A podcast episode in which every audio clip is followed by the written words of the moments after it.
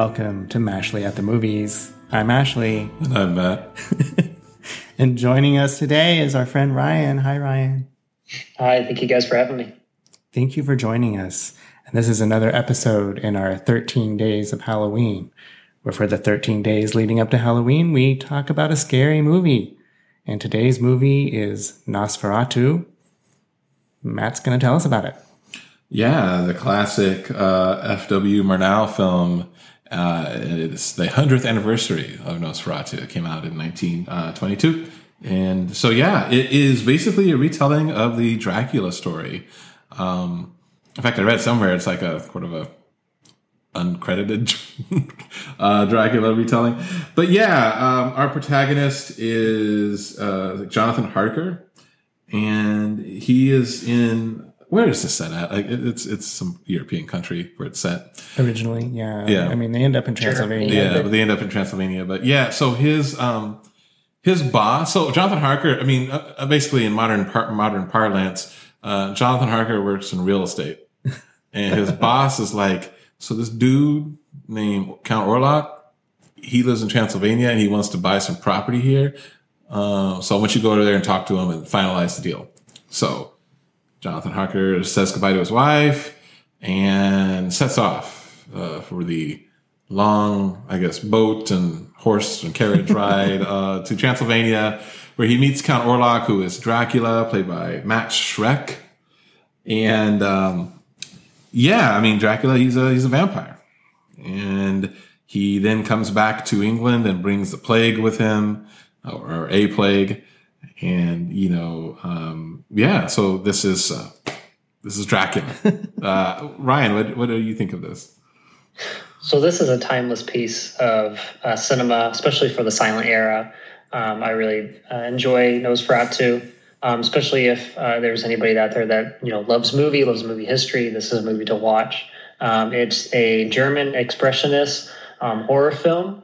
Um, German expressionism is a uh, type of filmmaking, and it was definitely had its era um, in the 20s. And it's there's actually quite a bit of cool um, pieces of movies that came out um, during that time period. So. Um, especially if you do love more of the horror side, I, I highly recommend watching some German expressionist films. Um, yeah, it is, it is pretty much it's Dracula, um, but I believe they uh, because of copyright things and issues. That's why they kind of altered a lot of stuff, uh, even like the name of Count Dracula to uh, Count Orlok. Um, so they kind of made it more German, um, especially for the audience. Um, so that's why there's a lot of different changes, but it really follows the same um, concept and timeline of the Dracula story. Uh, Max Schreck plays Count Orlok, um, the vampire who preys um, on the wife of his estate agent and brings a plague to their town. Um, but yeah, it's it's a lot of fun. Um, just it's a good timeless piece of cinema, um, and it's uh, definitely a film to watch around the Halloween season. Yeah, so it is your standard uh, Dracula story, but uh, you know, coming out in 1922, unless you'd read the Bram Stoker novel, this was probably fresh to you. This is certainly mm-hmm. the first cinematic uh, version of the story, um, and it's it's it's well done. Uh, I think you you watch this movie for the atmosphere it creates. Um, I wouldn't call it scary, but it's it's certainly not scary by today's standards. But it's uh, it definitely creates a mood and an atmosphere, and it's just very creepy. And I think a lot of that goes to certainly the direction um, and you know the the use of shadows and angles and um, there, there's some very iconic uh, shots. I think you know many people have seen the the shadow of, of Nosferatu as he's going up the stairs. Um, but I think a lot of the, what I like about this movie is the performance of Max Schreck as Count Orlok. He's so bizarre and you know, in in some modern Dracula stories, Dracula is almost kind of handsome, depending on who's playing Dracula. Um, this is not that Dracula. This is a this is a he looks like a corpse. He looks ghastly, right? He's got the, these long hands that are like talons, and um, he's just really creepy looking. And um, he moves strangely, and he seems to have these weird powers where he can make things move faster, or he can he can make things just move on their own, and it's very interesting the way the movie does that. Um, so yeah, watch it for that performance and for the mood that it creates, and um, yeah. Well, I mean, what did you think about it, Matt? It's interesting. So uh, you you you and I rewatched this uh, in, in, anticipation anticipation of this episode, but I, I saw it first at uh, actually the Roger Ebert Film Festival many years ago. Um, I, I, I think I liked it a bit more then. Part of it is sort of a theater experience, you know. I mean, the theater we saw it in is an old 1920s movie palace. And so there's a bit more atmosphere there, just kind of around me, and seeing it with an audience and on a big screen uh, with a live orchestra, um, I think was was kind of like a, you know the everything kind of came together. Uh, rewatching it here at home, um, you know, it, it was fine. It it, uh, it certainly I can certainly see how this was scary, you know, a hundred years ago. Um, I always feel a little condescending when I say something like that, though. Like, you know, oh, you know, audiences 100 years ago were simpletons and they, they, they just t- took whatever. I don't mean it like that. I just mean, you know, things have changed and what we like. But um, yeah, the F.W. Murnau's direction is, is, is, pretty good in this, particularly toward the end when Dracula's on the prowl and he kind of almost becomes almost completely shadow like there. Mm-hmm. Um, you see his creeping shadow and, and uh, what have you. And hats off to the makeup artists because I went and looked up Max Schreck, who, who plays Count Orlok, the, or Nosferatu um, because I don't know, man. Yeah, you see something hundred years ago, and you and you're not sure how advanced they were in the makeup department, and you're like, did Max Schreck look like this? I mean, whatever. But he did not. Now he wouldn't have been a GQ model, but he certainly looked miles different than you know than the character he was playing here. Um, yeah, no, it's it's interesting. You, you this movie has a lot of um, of kind of elements that we've come to kind of see more of and, and, and as filmmaking has gone on over the years, you know, you, have got, you know, evil villain, you've got, uh, the hero, you've got the, the, the damsel in distress, his, you know, his wife, you've got, um, uh, an angry mob, uh, the, and stuff, you know, so it's got a lot of those elements.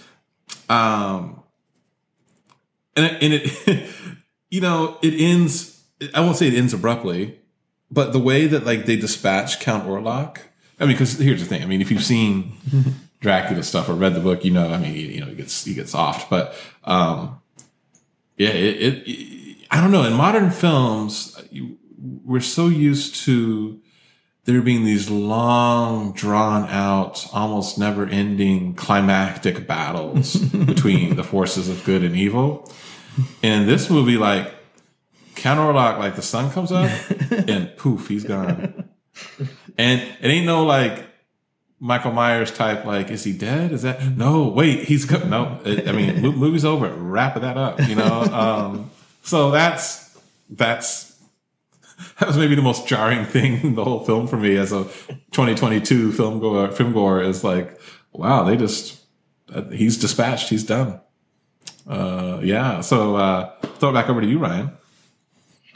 Yeah. So, um, fun fact um, about this film is uh, uh, Bram Stoker's um, or Stoker's, um, the author of uh, Dracula. His uh, family did not like this movie, and even with the uh, altercations of uh, Nosferatu.